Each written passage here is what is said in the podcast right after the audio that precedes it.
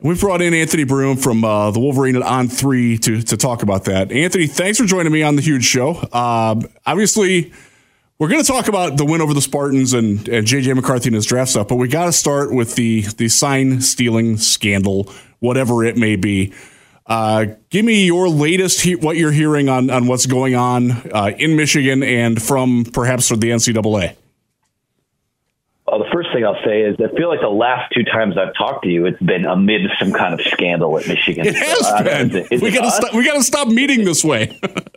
Yeah, um, yeah. I mean, as far I know, pretty much what's out there now, uh, given the the ESPN report on on Monday afternoon. Um, you know, Connor Stalions bought allegedly bought 30 tickets in his own name uh, to 11 Big Ten schools over the last few years. Uh, sounds like he was sending. You know, he wasn't there. He's been a guy that's been on the Michigan sidelines, but uh, sounds like he was sending uh, people, associates, known friends, trusted agents, whatever you want to call it, uh, to attend these games. And the allegation is that whoever was there in his name was also filming the the opposing sidelines. So uh, a lot of questions on that, a lot of gray area right now in terms of you know the NCAA rules on in-person scouting, in terms of what is actually you know who is actually a like a university represent or a, a program representative when it comes to being at these games and filming these games and obtaining this information. So um, right now, just a lot of I have more questions than answers, like a lot of people do. I know, um, you know, some people are quick to jump to conclusions and to say, you know, vacate the last three years and shut down the program, and this coaching staff needs to go. I, I need more information. Um, I think it's you know it's the old Ted Lasso quote, right? Be curious, not judgmental. I want to see where this goes next. Uh, but right now, I mean, in the rosiest possible picture or outcome for Michigan, it, it's still a major, major red flag. And if also part of that is that this is just a guy that went rogue and was trying to, you know, you know, court favor among the coaching staff. Um, you know, there are questions about there's there are a ton of questions about that too.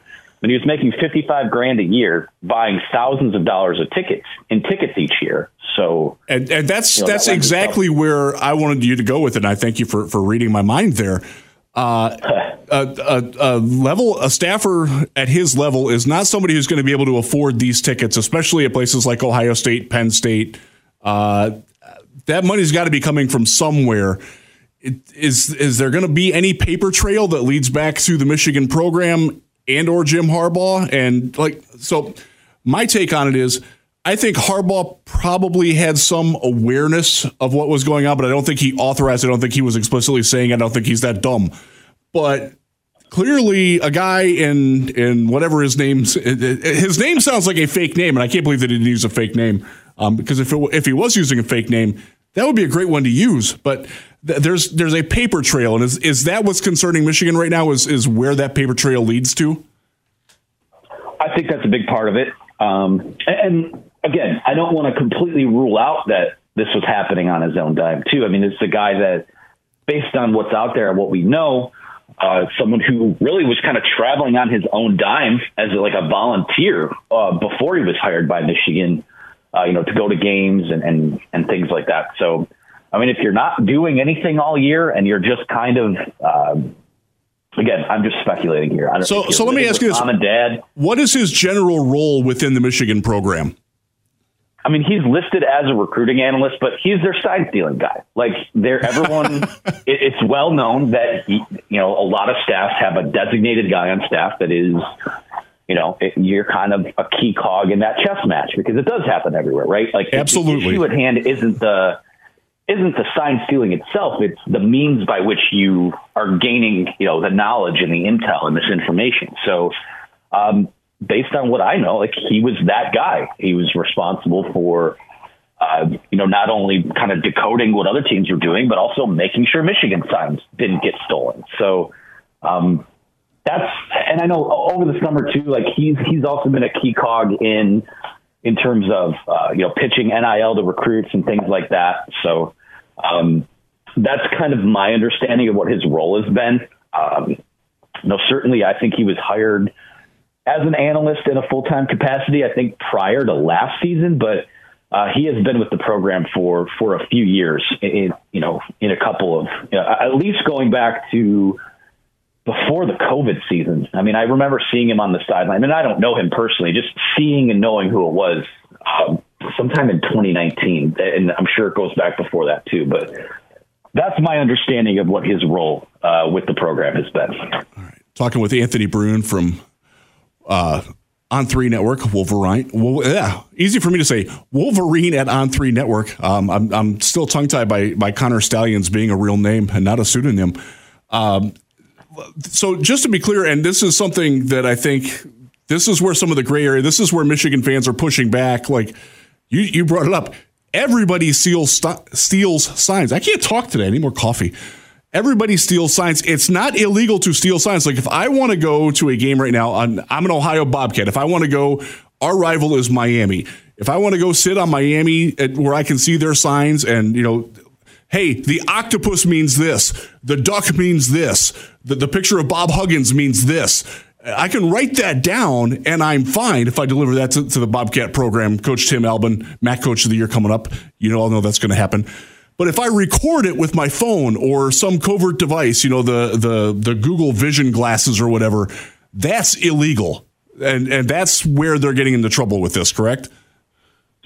Well, and also, too, like, the gray area is that you you in that scenario aren't a representative of the university. You're just a fan who went and filmed stuff and saw stuff and sent it in. And and based on my understanding of the rule, technically that would be fair game. Um, again, there's a lot of gray area here, maybe the grayest of areas, honestly. So, um, again, I mean, if if it's it's it's hard to tell.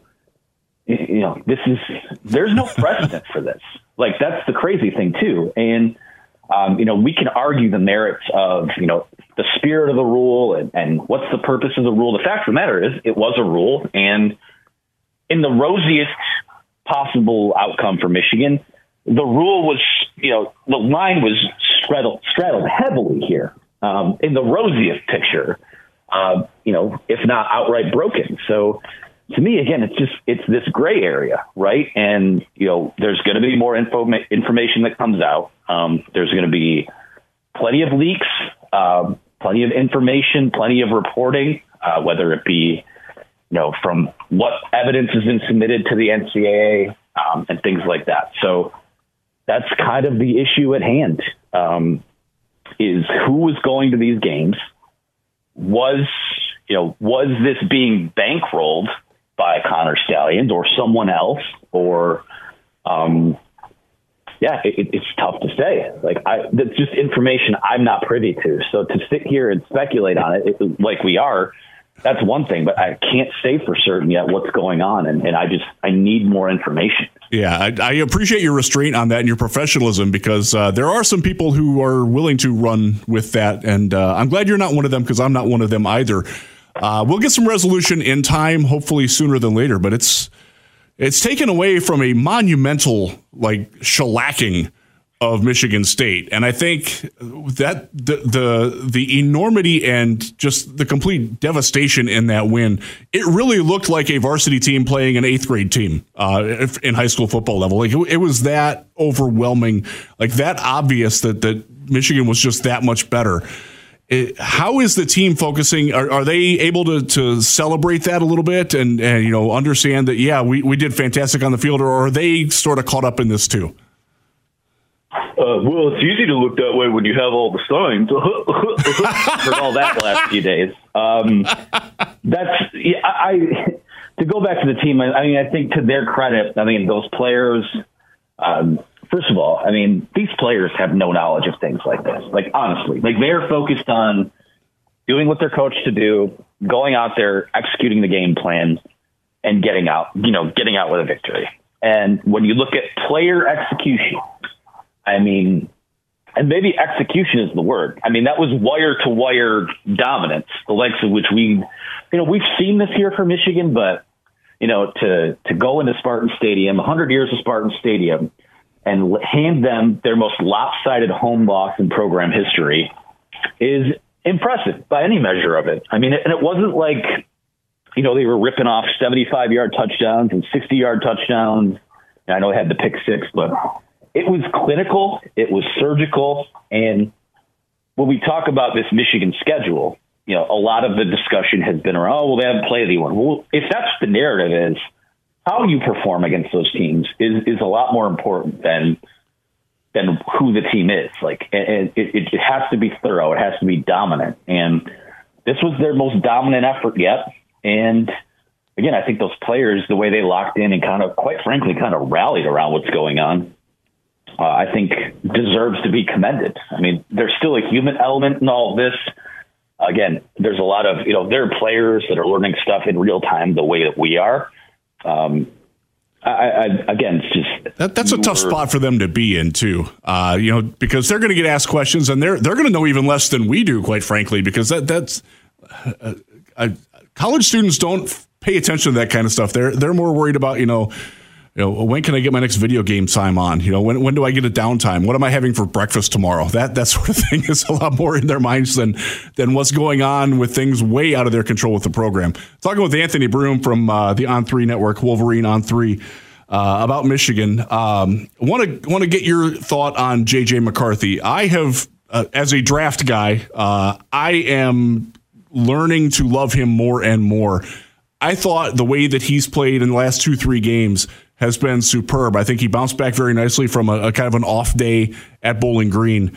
Uh, your thoughts on on where he's improved a lot, like technically, um, and, and, just you know how well he's playing right now. I mean, the it, it's night and day. I mean, we saw kind of glimpses of him taking a step forward late last year when Blake Corum uh, was injured and and out for the rest of the season. But you know, this year, outside of that Bowling Green game where he just kind of vomited up apparently all of the mistakes he possibly could have in these first eight weeks of the season, uh, he's been. We talk surgical clinical. That's what he has been. Um, and I know he doesn't have the dropbacks that a lot of these other you know pro prospect quarterbacks have, but you know, you go in and look at some of those advanced numbers. I mean, he's right up there in terms of EPA and, and, and all those types of things. Like he is their most valuable player and one of the most valuable players in college football. So, you know, when I look at where, where he's improved, I think it's, you know, the game has clearly slowed down for him. I think that he's been more decisive as a runner too, you know, knowing when to roll out, knowing when to just pull the ball and, and make a play on your own. And, the thing is too, I mean, where he's been so good is when, you know, that scramble drill type play where you got to roll out, you got to make something happen. He's always keeping his eyes down the field. And, you know, for me, I mean, if I'm, I, you know, there, there'll be debate with the guys, you know, you know, you're the draft guys that, you know, who is he better than so and so? Is he better than this? Is he, you know, where does he rank? But, you know, you look at what he's doing right now. I mean, arm talent, check accuracy check, mobility check, intangibles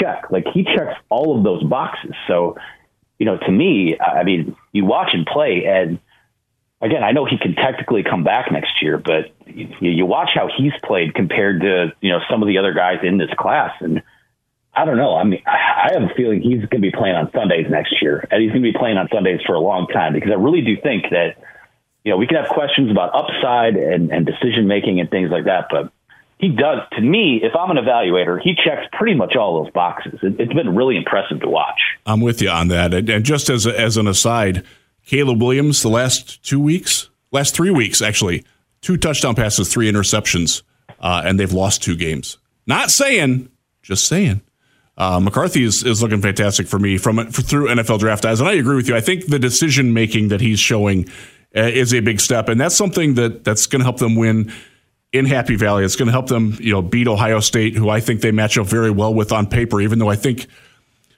I'll, I'll get your take on this. My my thought is, is that Ohio State and Michigan have roughly equivalent talent, but the quarterback position is one area where Michigan has a huge advantage. And I also think that they just they match up well with what uh, with what Ohio State doesn't do well. And uh, it, it, looks like both teams are steamrolling towards a. a I don't want to overlook Purdue. You know, I don't want to don't want to diss Penn State or Maryland too much because Maryland's kind of dangerous. But it sure looks like that game. Uh, what is that? Thanksgiving weekend is gonna gonna be for for the Big Ten title. Um, your early early thoughts on how Michigan might match up with Ohio State there. In case I don't talk to you again before that. Yeah, uh, the early thoughts. I mean, uh, their defense is, is, definitely improved from last year. I think they're playing a little more physically. Um, offensive line, though, I mean, I have questions about that. They can't really run the football. Kyle McCord is, you know, the numbers are, are good, but you know he's he's kind of a notch or two below the, the talent they've had at quarterback. But yeah. it's those playmakers. I mean, Marvin Harrison Jr. incredible. Uh, Cade Stover, maybe the best tight end in college football, not named Brock Bowers. No disrespect to Michigan's guys. Um, yeah, so Michigan's playing pretty well there too. There. yeah, I mean they still have that firepower, and I think at some point you know, and maybe it, it doesn't get there because because of Kyle McCord's ceiling or what he's shown so far. But I think if Ohio State can just be the Ferrari that it is and stop by trying to be a snowplow, they they could give Michigan some real problems. And and even then, you know, we, we saw how the game has gone the last couple of years. Like Michigan's just found a way to get it done. But yeah, I mean, you look at that Penn State Ohio State game. Um, to me, I mean, the game at Penn State is still going to be a battle, tough place to play, physical football team, very good defense, but Michigan Ohio State is, is going to be for all the marbles. And given that, you know, to be frank with you, a lot of these leaks coming out right now are from Columbus. There's even more. No, really? Right now, so uh, just a just a hunch, just a suspicion. Um, you know, it has nothing to do with the fact that their head coach has accused Clemson and Georgia of stealing signs over the last few years. That's neither here nor there. Um, like they're not doing. Uh, come, I God, it's it's. It's hard. So I'm, I'm so I went to high school in Columbus. I went to the same high school as Trey Burke, uh, Columbus Northland.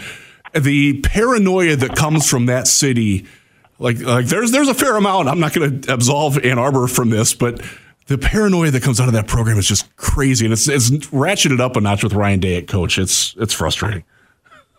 Yeah. So there's, I mean, to me, I mean, the past, the more par- paranoid you are about stuff happening to you, maybe the more you might be are doing something that you shouldn't be as well. Bingo! Yeah, just a hunch, just a theory. Um, but yeah, I, I, think I do think November 25th is going to be a battle. Um, that's one that Ryan Day absolutely has to win. It's one that you know, given everything that's going on, Michigan has to win. I mean, both teams are going to be desperate to win that game, and I don't necessarily know that both. You know, there's a path for the loser to sneak into the playoff like they did last year. So I'm excited for it. Um, we'll see what happens. Uh, but and again, we're we're not looking past Penn State, but if Michigan's defense can do anything close to what Penn State's uh, what Ohio State's did against Penn State.